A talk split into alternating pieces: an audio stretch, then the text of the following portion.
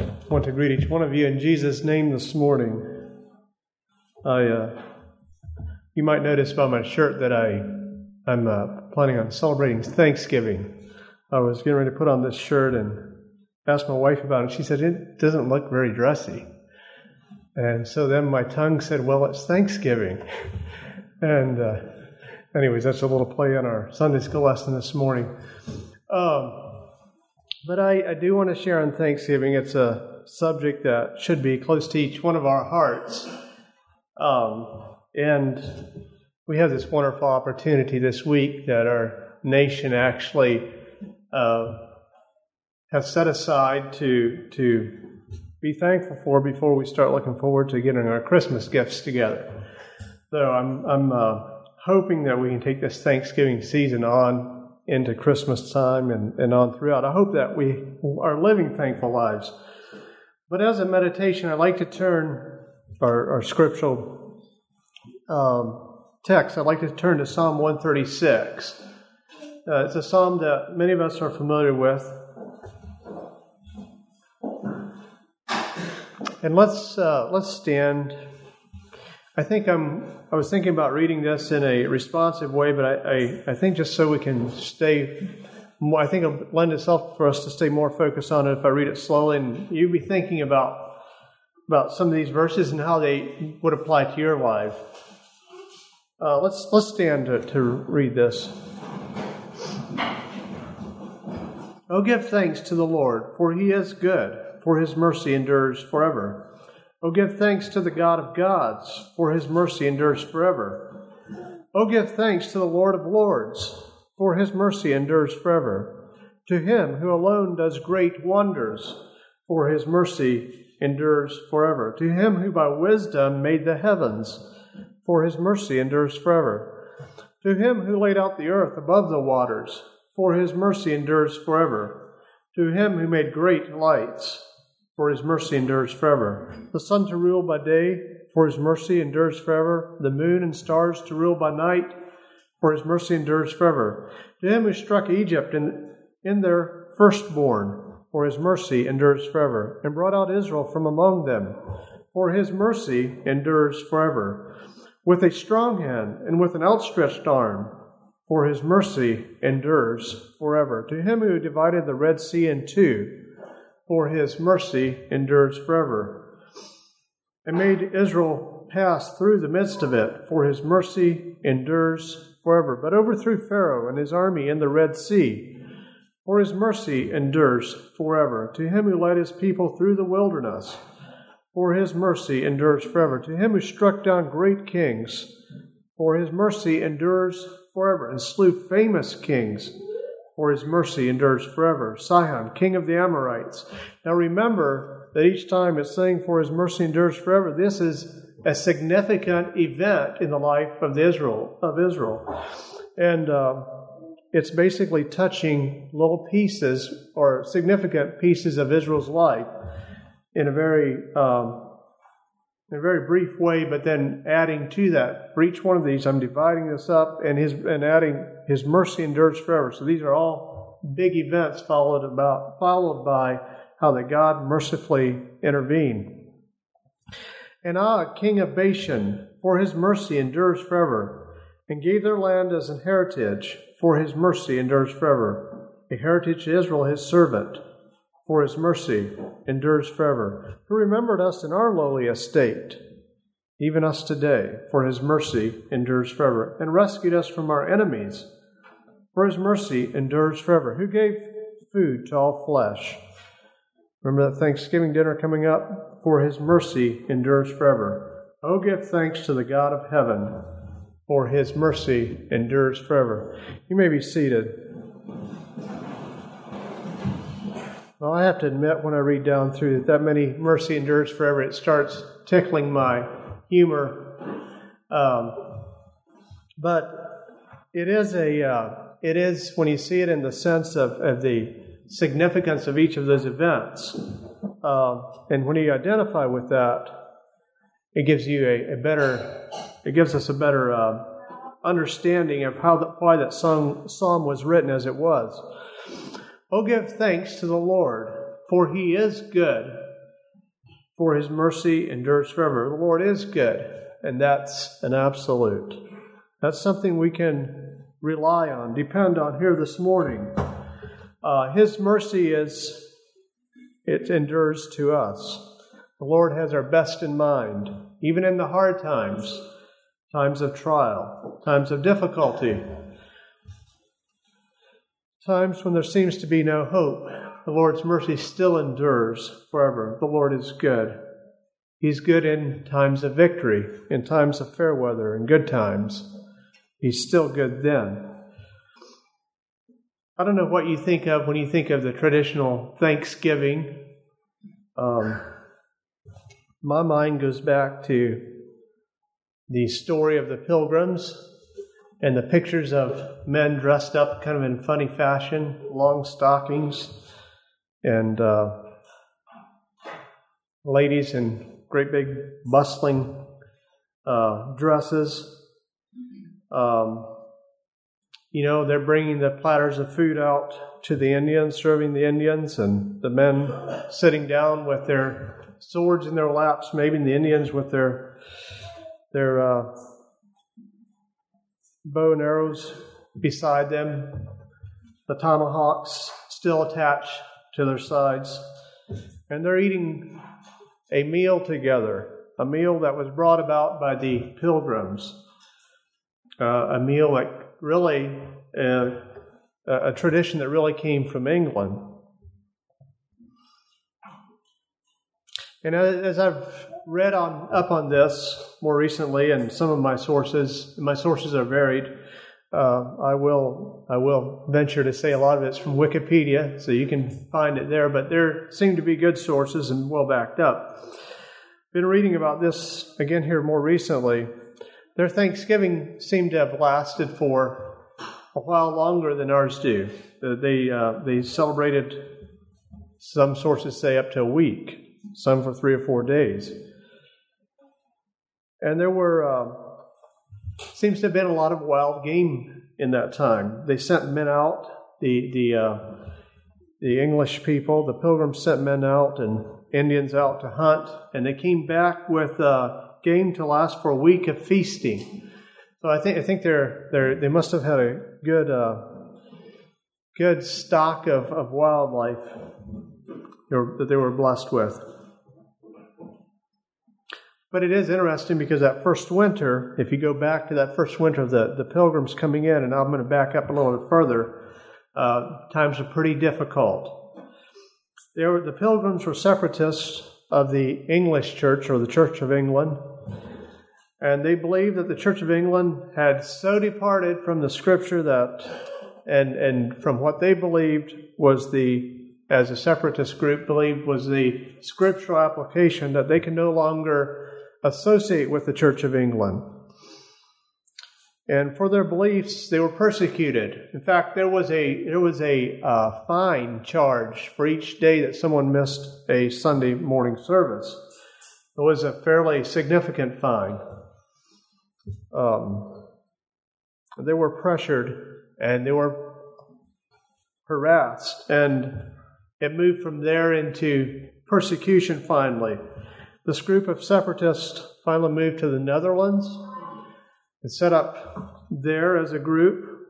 They had, uh, as I could best tell, had over 200 people in their group. Lived there for a number of years. It looks like maybe 10 or 12 years. Now, some of you may know your history better than I, and that's that's okay.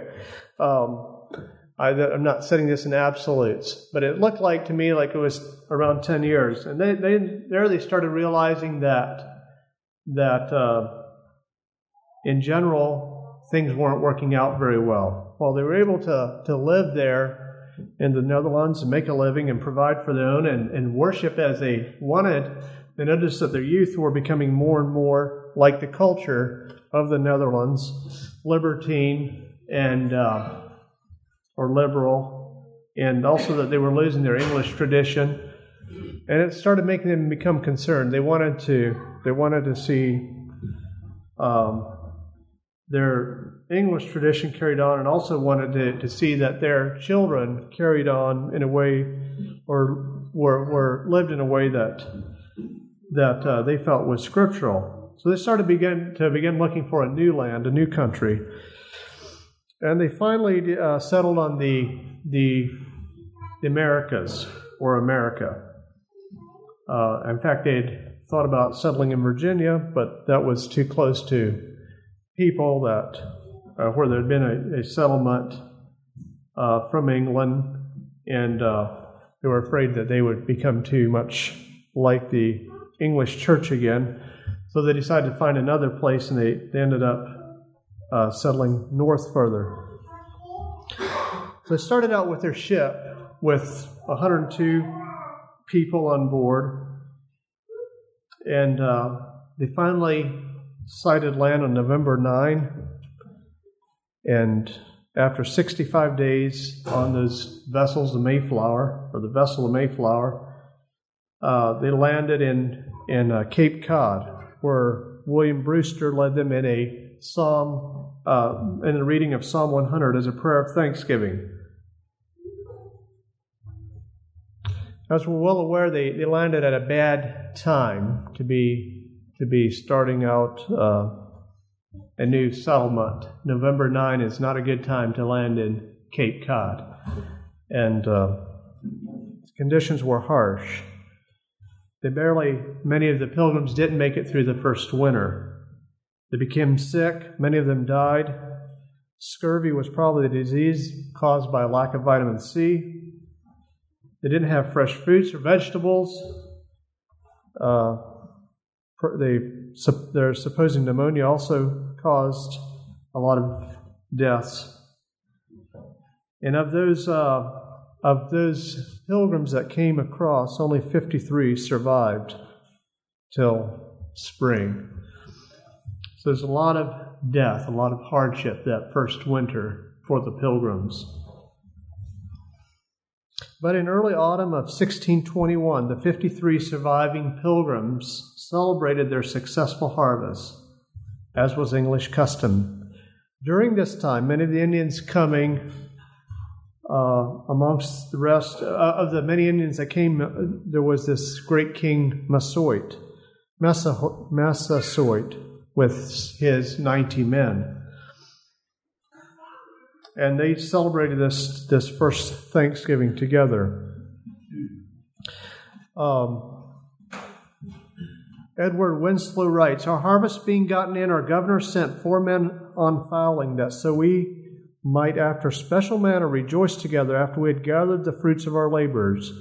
They four in one day killed as much fowl as with little help besides served the company almost a week, at which time, amongst other recreations, we exercised our arms. Many of the Indians coming amongst us amongst the rest of the great King Massasoit with some ninety men, whom for three days we entertained and feasted, and they went out and killed five deer, which they brought to the plantation and bestowed on our governor, and upon the captain and others. And although it be not always so plentiful as it was at this time with us, yet by the goodness of God we were so far from want that we often wished our we often wished you partakers of our plenty. This is him writing back to his folks in England.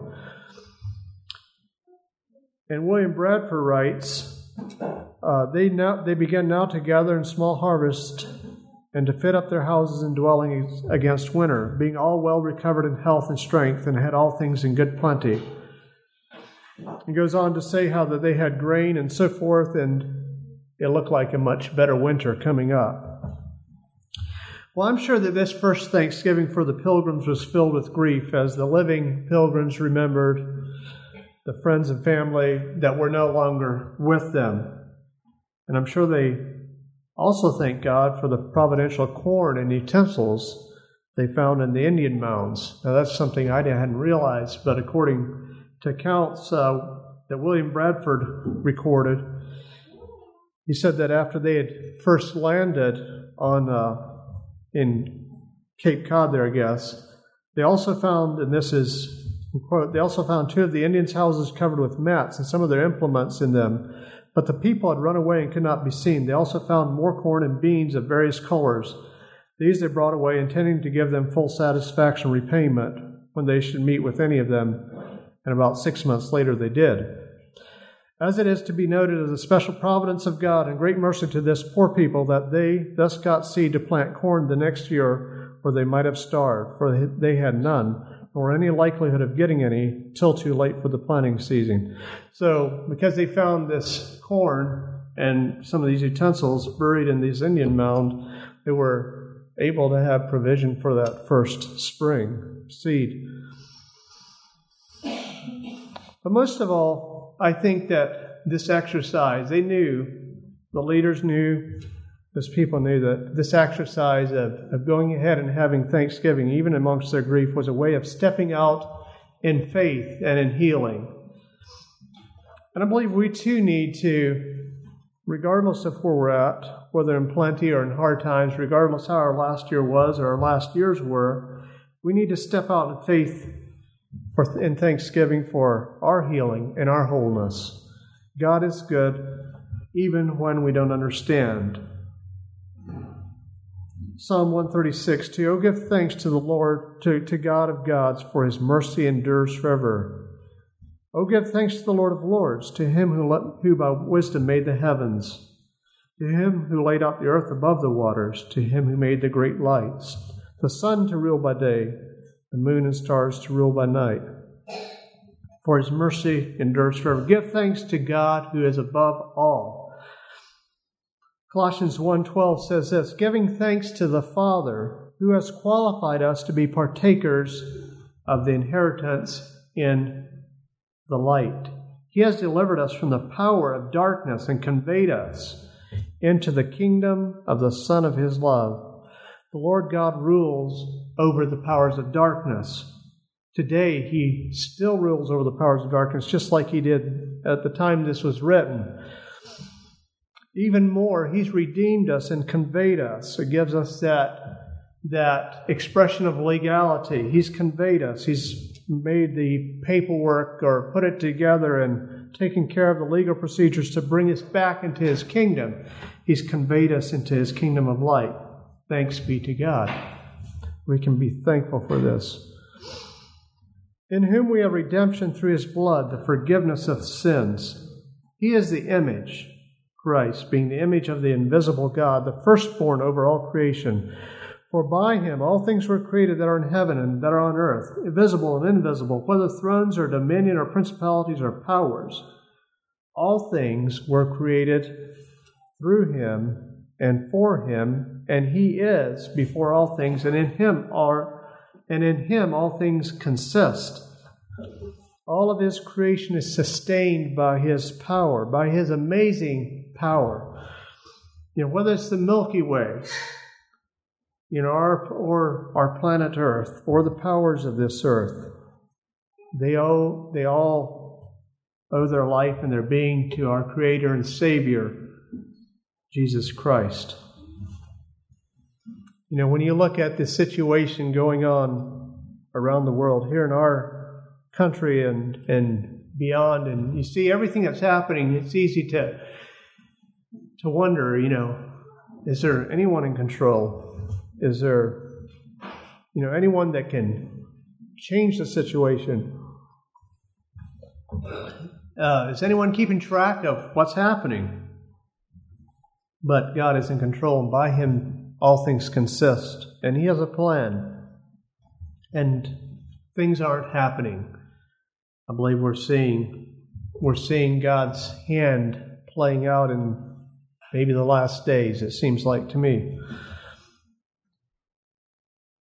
Speaking again of God, uh, there's a sister passage as I see it in Isaiah 40 verse 12, and I'd like to read this, verse 12 through 20. Isaiah 40, 12 through 20. Speaking of God, who has measured the waters in the hollow of his hand, measured heaven with a span, and calculated the dust of the earth in a measure, weighed the mountains in scales and the hills in a balance. You know, we've I've been I've had the occasion to do a fair amount of hunting this year, which has been a real a pleasure, a, a, real privilege for me. And uh, I've gotten to to climb some more hills than what I've uh, what I normally do.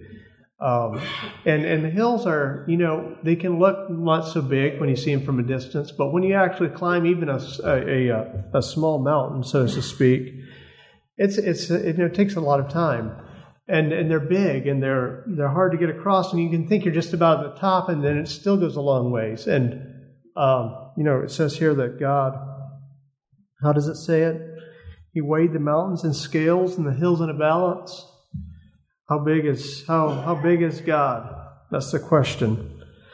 Who has directed the Spirit of the Lord? You know, who's or who has or as his counselor has taught him? You know, who has God needed to sit down and listen to? With whom did he take counsel? Who instructed him and taught him in the path of justice? Who taught him knowledge and showed him the way of understanding? You know, I'm glad he didn't need to listen to any of us, me or or you know any anyone else that I know. I mean, he's. Um, it's it's good to know that God is all knowledgeable.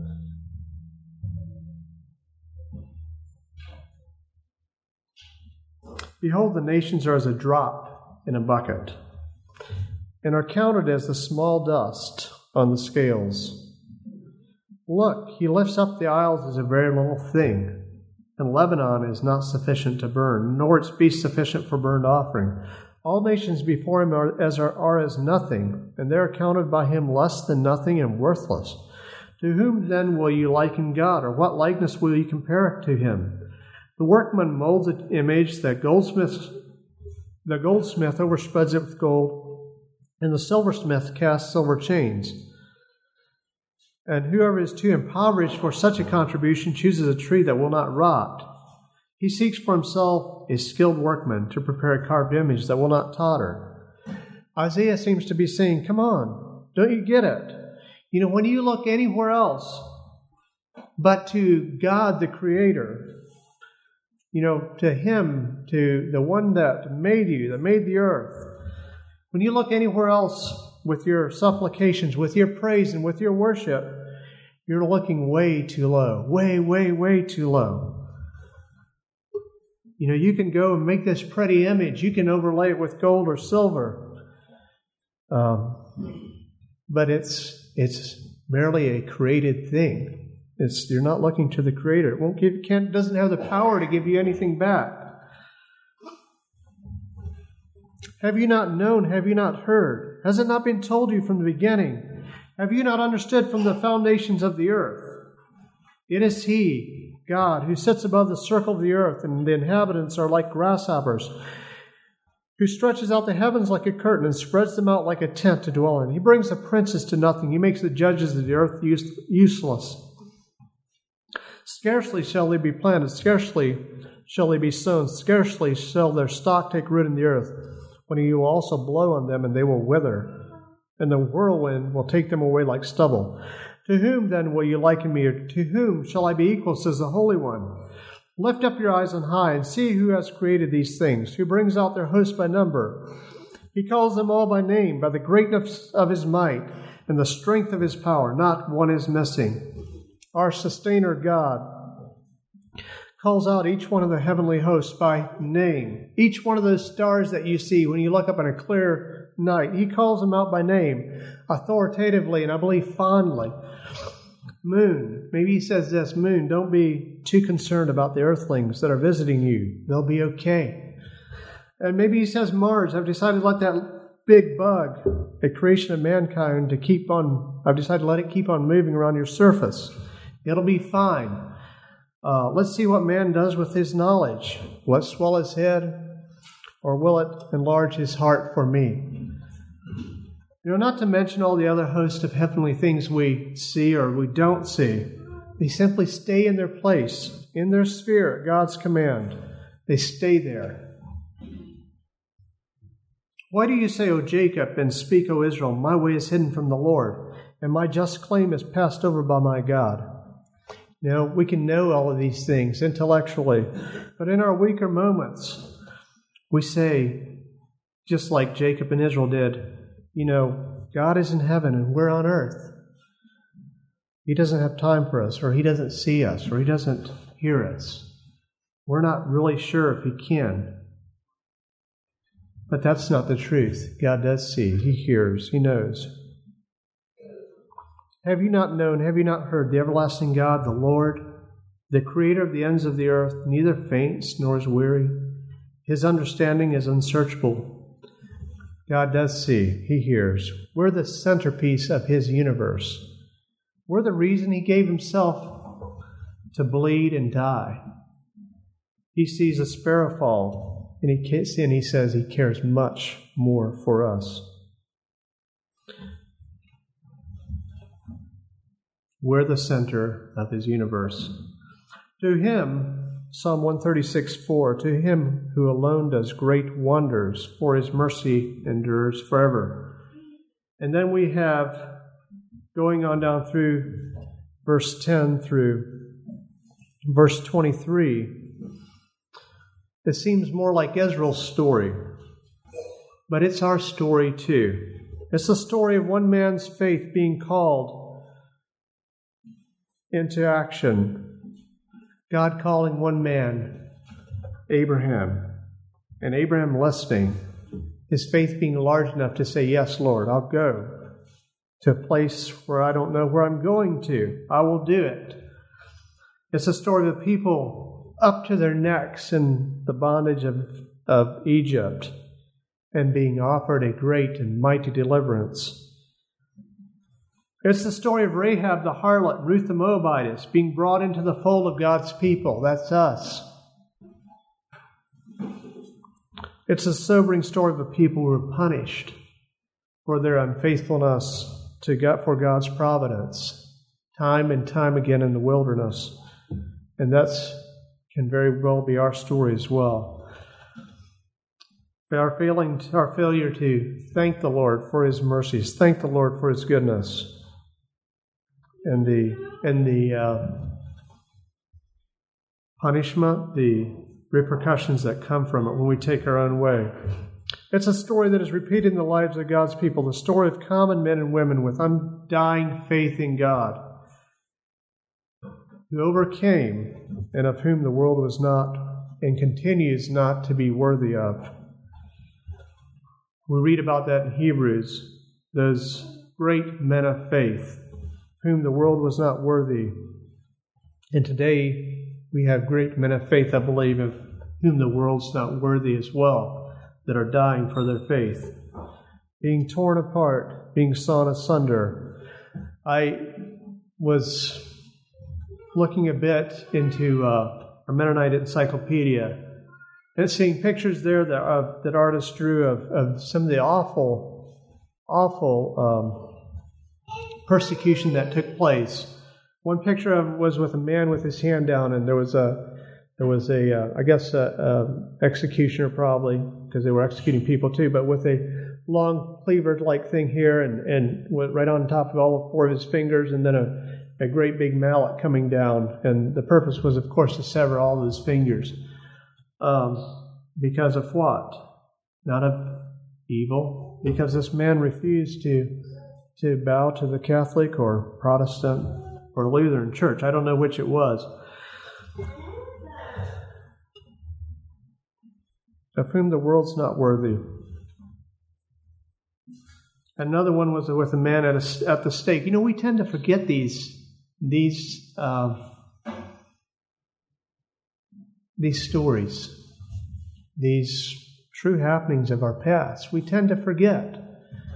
And and so often we're like um, so focused on being involved in our surroundings and our surrounding society that instead of really wanting to associate with our past and being thankful for what was given to us, we tend to be drawn to to what our forefathers actually were moving away from, actually moved away from and gave so much to to depart from.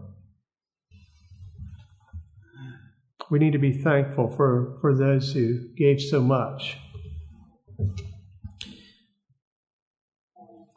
Psalm 136, 10 To him who struck Egypt in, in their firstborn, and brought out Israel from among them with a strong hand and with an outstretched arm, for his mercy endures forever.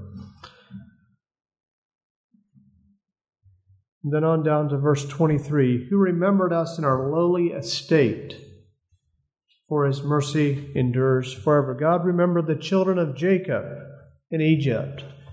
Like I, like I said before, when they were up there to the necks in bondage, he remembered them in their lowly estate.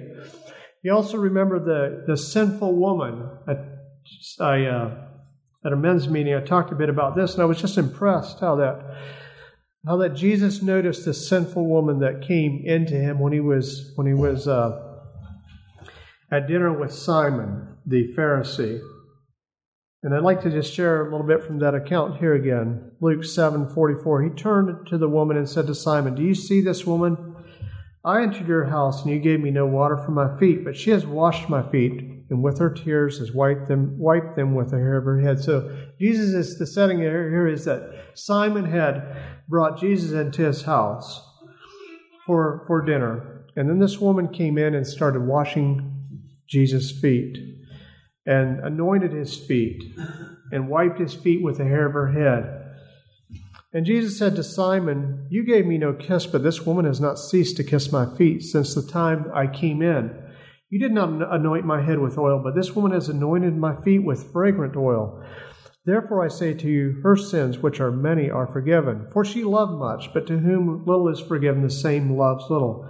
Then he said to her, and this is the beautiful part, your sins are forgiven. A woman in a very lowly estate. And Jesus reaches out to her and says, Your sins are forgiven. And uh, to those who sat at the table with him, he began to and began to say to themselves, "Who is this who even forgives sins?" And then Jesus turns around and says to the woman, even while they were talking amongst themselves, "Who is this man that even forgives sins? Your faith has saved you. Go in peace." Jesus remembers us in our lowly estate. He sees us. He looks for us. He rescues us. He delivers us. Matthew 12:20 says this, a bruised reed he will not break, and a smoking flax he will not quench till he sends forth justice to victory. And in his name, and in his name, in Jesus' name, the Gentiles will trust. And truly in his name we are trusting today.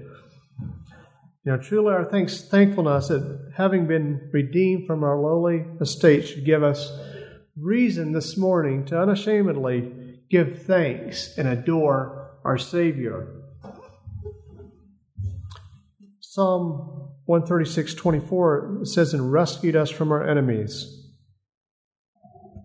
You know, we've been rescued from our enemies, mostly, most of all, from our enemy, the devil who seeks to destroy, to devour, to kill, to separate. We've been, dev- we've been delivered from him, our enemy.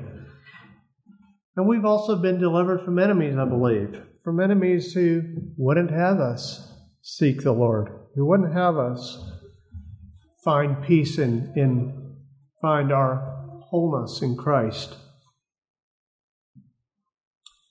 And also think of our ancestors who were delivered from their enemies and came to this beautiful country which we enjoy today, where we can come together and we can worship Christ without any fear of repercussion from the authorities, without fear of harassment.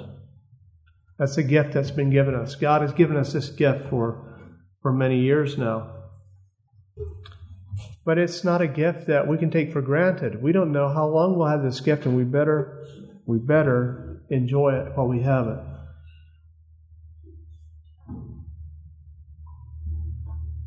And in our thankfulness, we do well to remember our brothers and sisters in Christ that are in bonds today for their faith. In our thankfulness, we do well to remember our blood brothers and sisters Psalm 136, 25, who gives food to all flesh, for his mercy endures forever. We've been blessed with food and the wherewithal to care for our loved ones.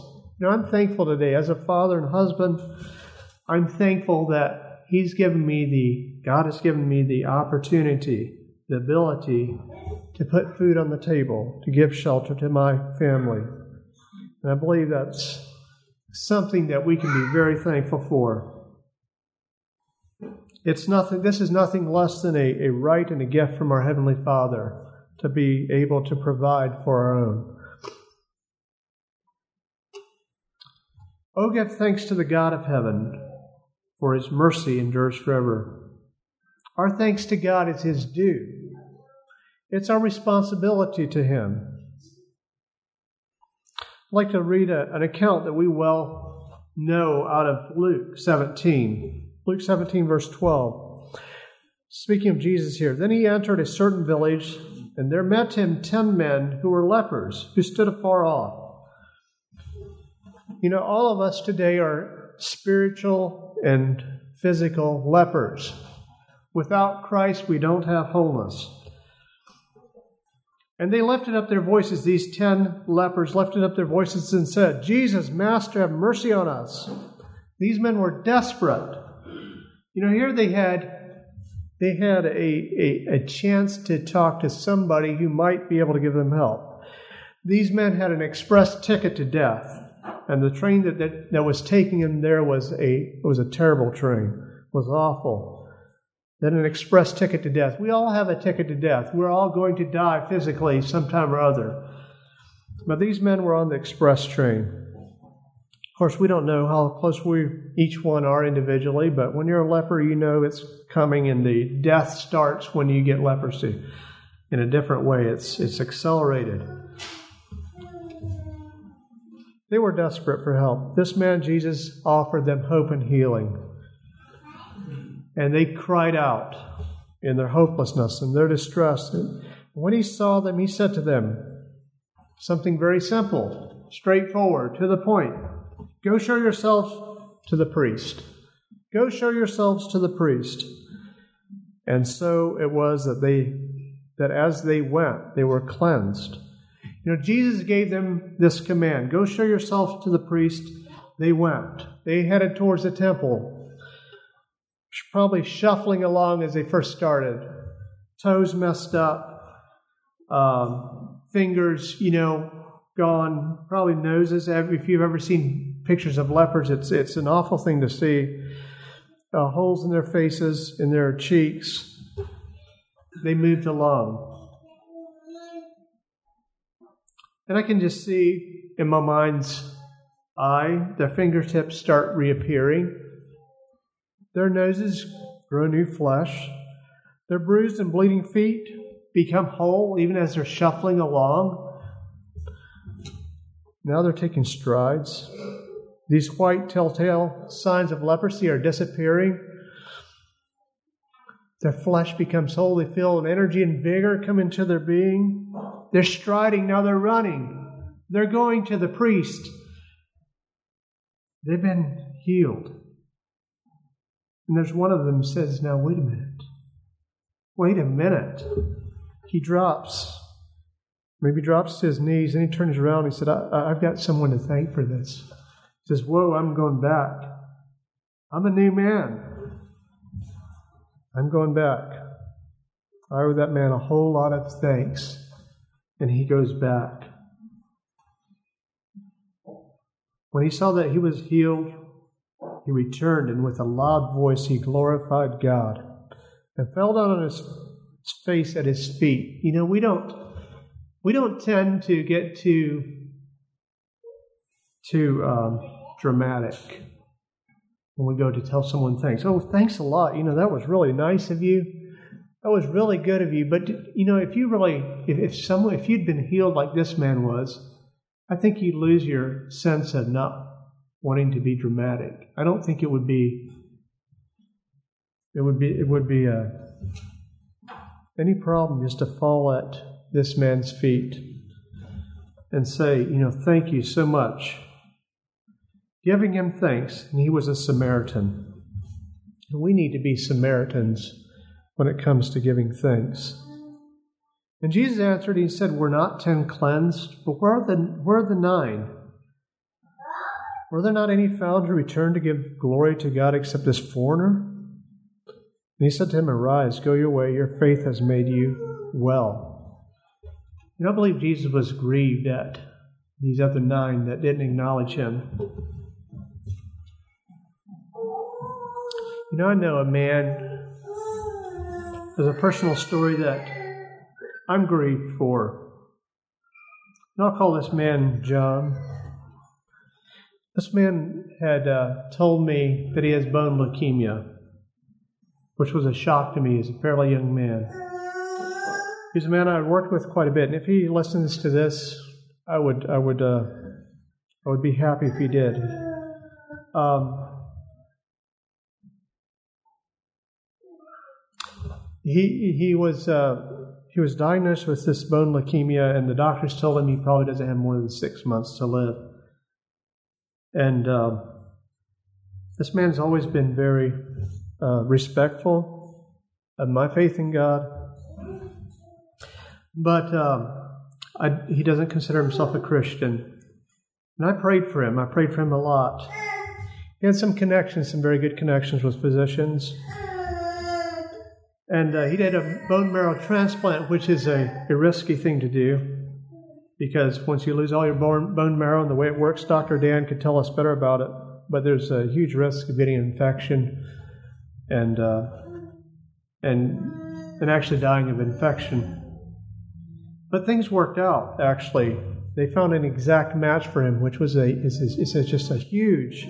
The, the probability is just so minimal that you can find an exact bone marrow match. And he found an exact bone marrow match of a young man in Germany. And they, uh, this young man was willing to, to uh, have the procedure done, have some bone marrow taken from him, from himself. And this was flown directly to the hospital. I suppose there was some, some, uh, some intermediary uh, transportation, but it was flown directly to, to Richmond and uh, this man that I call John, he made it. He's today a very healthy man. But what grieves me is after after he was doing better, um, I talked to him and uh, I told him, you know, I praise the Lord that that you're healed. I mean, I acknowledge that he was healed thanks to thanks to the doctor's work, but I also know that without the healing grace of God, he wouldn't be healed. And um, his response was simply, you know, uh, you know, science is just amazing. It's amazing that science can do what it does. And I tried to insert here, yes, but God is, you know, God is the one behind this. God is science is is of God, and uh, but he wouldn't hear it. It was all about the doctors and all about science. And today I still pray for, for John. That's not his real name. And pray that someday he'd wake up and learn to be thankful to God for the miracle he worked in his life. He's a very healthy man. But then I had to think too, what about me? I am so prone, and I believe we all are, that when something good happens, when something successful happens in our lives, to say it was me. Somehow I did it. Somehow, you know, we work this all out and forget about the fact that we should be thanking God. He's the one that defeated the enemy. He's the one that made things possible. He's the one that makes it possible for us as husbands and fathers to provide for our own and much more, and as mothers to take care of your own. And there's so much more you can add add in to that corral of your mind, whatever you want. But it's God, it's all about Jesus. And, and we need to be thankful, be thanking Him. Well, God bless you this Thanksgiving season. May you maybe you have a heart full of thankfulness and awareness of, of God's goodness, even even in the uh, sorrows that might be